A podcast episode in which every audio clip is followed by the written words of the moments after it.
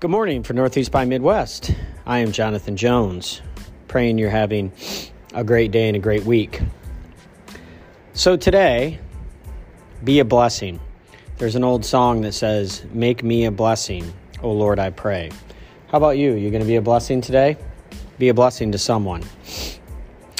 You know, one of the verses that's been running through my mind is in the book of Second Corinthians, chapter 1, which says this Blessed be the God and Father of our Lord Jesus Christ, the God of mercies and the Father of all comfort, or the Father of mercies and the God of all comfort. And it goes on to say, this is a little bit of a transliteration, but that he comforts us as we comfort others. And so, sort of this idea that we are conduits of comfort and blessing. Now, I don't know about you, uh, but in our world, at our church, um, in our town, in our state, um, there's a lot of hurting people. And there's people hurting. Uh, I can think of families that have lost a loved one for, from COVID. I can think of families that lost a loved one through cancer. We're going to be heading down to one of our mentors this coming weekend. Uh, his dear wife, who was a big mentor to my wife, and frankly to me. Uh, she's in glory, uh, lost her life to cancer. And so, as they comforted, challenged, and encouraged us many times, we're going to go try to be a blessing on the backside to them. And so, you know, I just think about that today, friends, that, you know, God is a God of, He's a God of comfort, and we are conduits of that comfort. You know, this past week I was watching that in our church as the, as the pipes heated up and started to, to heat the radiators and, um, the baseboard to you know warm up the church and what a great example it is of this idea of being comfort to those who need it. In other words we we don't carry the comfort intrinsically kind of like the pipe doesn't intrinsically carry the heat. But what happens is the furnace below you know warms up the water that's in and runs it through the pipe and then the pipe radiates that heat. And that's really the idea of this idea of comfort isn't it that we are to become you know that we are to comfort others in the same way god has comforted us. And the apostle paul reminds us that kind of like that boiler here at our church or at my house or furnace at your place or whatever it is you heat with heating pump that god is that source. That's why he says i'm the god of comfort and father of mercies. Comfort starts with him and ends with him. No, we don't always understand when these hard and you know bad things happen, if you will. Um, had a couple of deaths within the last couple of months that they don't really make sense. It's not normal, and the questions persist. Why? Why me? Why this family? Why now? And those are they're, they're good and legitimate questions. They're questions that need to be asked. I'm not sure that there's always answers to those, but they're, they're, they're good questions. And, and as Christians, we want to try, like, you know, Job said, How can I accept good things from the Lord and not bad things? I don't always understand that. I, I don't always understand how we do that. You know, I, I don't have the roadmap that says, okay, this is the way to do it. But I do think it starts and ends with this idea of comfort. This comfort which comes from God. Paul kind of gives this idea, he says, we comfort others with this comfort which we ourselves are comforted by God. And so the idea is we've all been through probably some hard times in our life. Maybe you lost a loved one. I know I have. It may have been a close family member or a good friend. And God got us through that.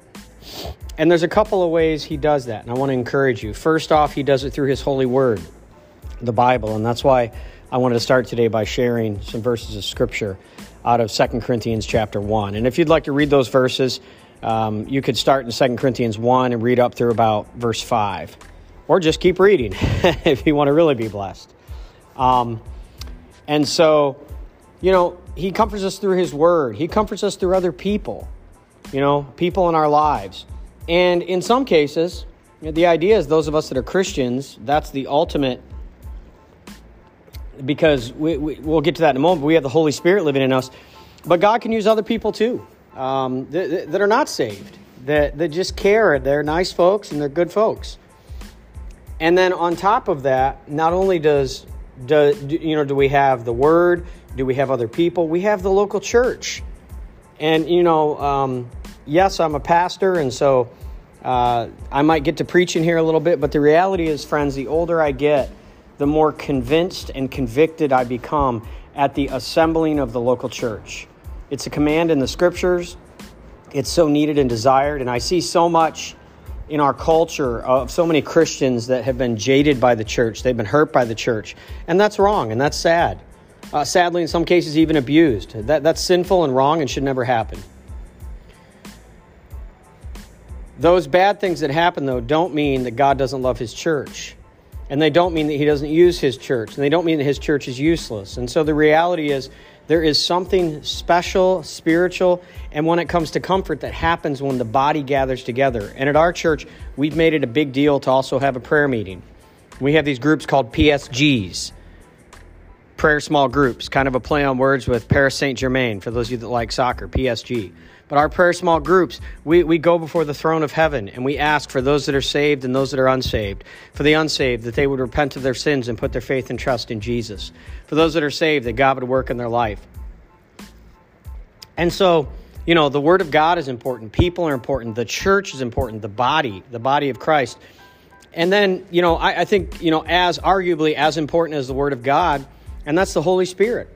Literally, one of his names is Paraclete, the Comforter. And so, how are we able to comfort others? Because the Comforter lives within us. We are the temple of God, as Paul will tell us. And so, what a, what a wonderful blessing. What a wonderful encouragement. What an incredible, you know, truth to think about. That you have living in you the Holy Spirit of God. If you've trusted Jesus Christ as your Lord and Savior, you have that power, the same power that raised Jesus from the dead incredible, right? And so, you know, I don't know if it'll be at work today. Maybe you work in an office setting, maybe it's manufacturing. You know, maybe you're a mom that's at home or a dad that's at home and you're with your kids. You know, I have no idea. I don't know your situation.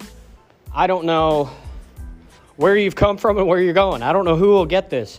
Maybe you'll listen to it today. Maybe it'll be three weeks from now.